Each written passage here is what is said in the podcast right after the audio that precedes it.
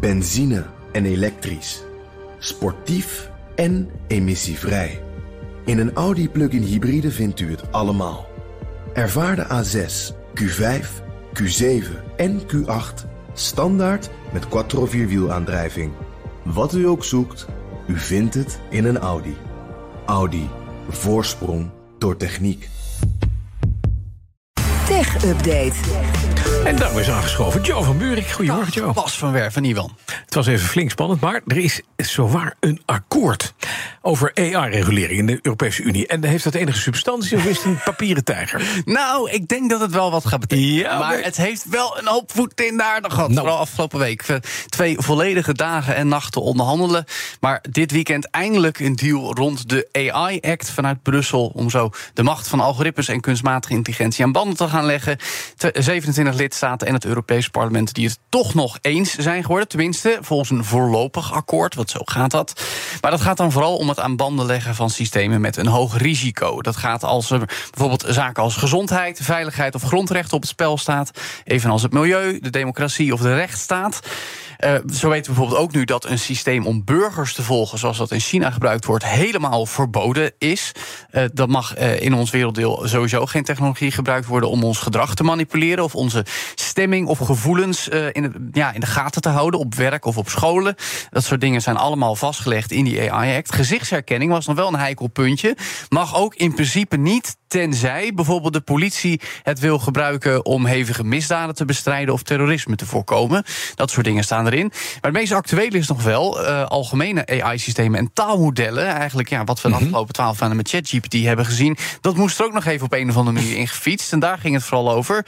Nou, technisch moeten dat soort systemen uitlegbaar zijn, voldoen aan auteursrecht. En ze mogen niet misbruikt kunnen worden. Gebeurt dat wel, is een incident, dan moet dat netjes gemeld worden. Wie zich niet aan de regels houdt, eh, die kan een boete verwachten van minimaal 7,5 miljoen of 1,5 procent van de wereldwijde omzet. Oplopend tot 7 procent van de wereldwijde omzet. Voorlopig zijn de regels er nog niet, maar er zijn wel richtlijnen. De enige mits ook daar is dat open source AI-technologie wordt vrijgesteld. Nou, dat wisten we al een beetje afgelopen week, voor onder druk van Duitsland en Frankrijk. Tenzij het gaat om een systeem waar ook hoog risico van toepassing is, dan moet het wel weer aan de regels voldoen. Nog een mits dan, Bas. Natuurlijk, de komende weken moet nog volop onderhandeld worden over de details. Volgend jaar moet het dan definitief worden aangenomen. En in 2026, als we met ChatGPT bij versie 7.0 zitten waarschijnlijk, eh, dan gaat het ook echt allemaal in werking. Ja, het- als jij dit zo allemaal optelt, eh, kunnen we dan stellen... we zijn een stap naar voren of zit er nog inderdaad... met name het laatste stuk wat helemaal ingevuld moet worden... onderhandeld moet worden, Nee, ik nog heel wat haken en ogen Ik denk dat we echt wel een stap naar voren Oké. we zijn ook het eerste land, of ja, werelddeel natuurlijk... dit echt doet. Dat dit echt doet. Weet je, we hebben Ja. de decreet van Biden, we hebben China met zijn eigen waarden. Europa is de eerste die zegt van hier komen gewoon keiharde wetten voor. Oké, en dan Dus- Elon Musk, eat your heart out... want Meta komt met threads ook in dit werelddeel. Ja, zou het dan eindelijk toch Ja, dat een lijkt het wel op? Jawel, kijk maar naar threads.net Ja. in je webbrowser. Dan zien we een klokje aftellen tot aanstaande woensdag 12 uur 's middags. Volgens diverse media betekent dat dat wij dan ook eindelijk toegang gaan krijgen tot Donderdag, threads. toch? Aanstaande donderdag, ja. inderdaad, sorry. Donderdag dus toegang tot threads als het goed is rond lunchtijd. Gezellig. Eh, pakweg een half jaar na de oorspronkelijke introductie in de VS en in het VK en diverse andere landen. Mhm. Ook wij mogen dan eindelijk gaan meedoen. Dus ja, het alternatief voor eh, X dan ook van Mark Zuckerberg voor ons. Eerder al gemeld trouwens door de Wall Street Journal dat het in december onze kant op zou komen. Maar Bas, ik denk dat bepaalde mensen hier wel weer aan toe zijn. Want afgelopen weekend werd het er ook op X niet gezelliger op.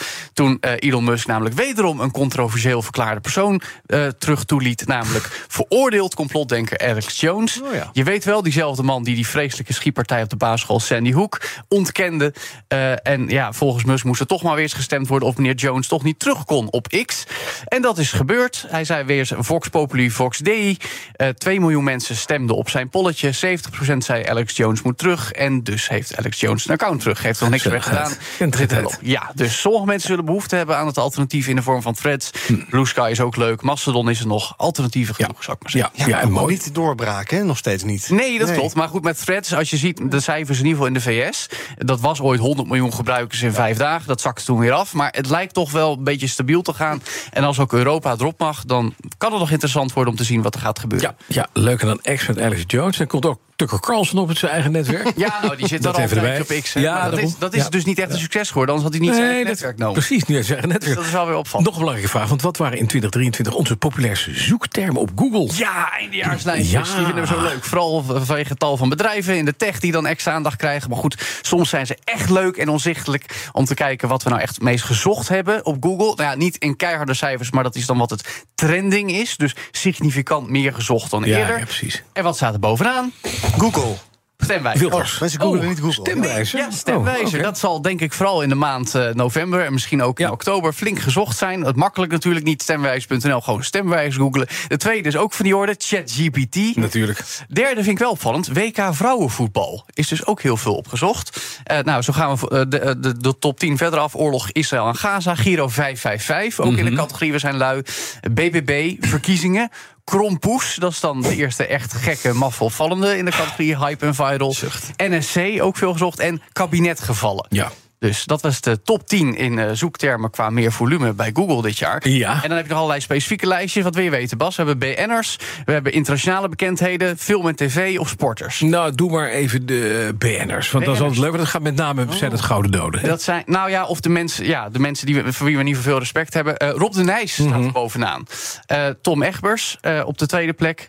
En Tim den Beste op de derde plek. In de categorie controversieel. Ja.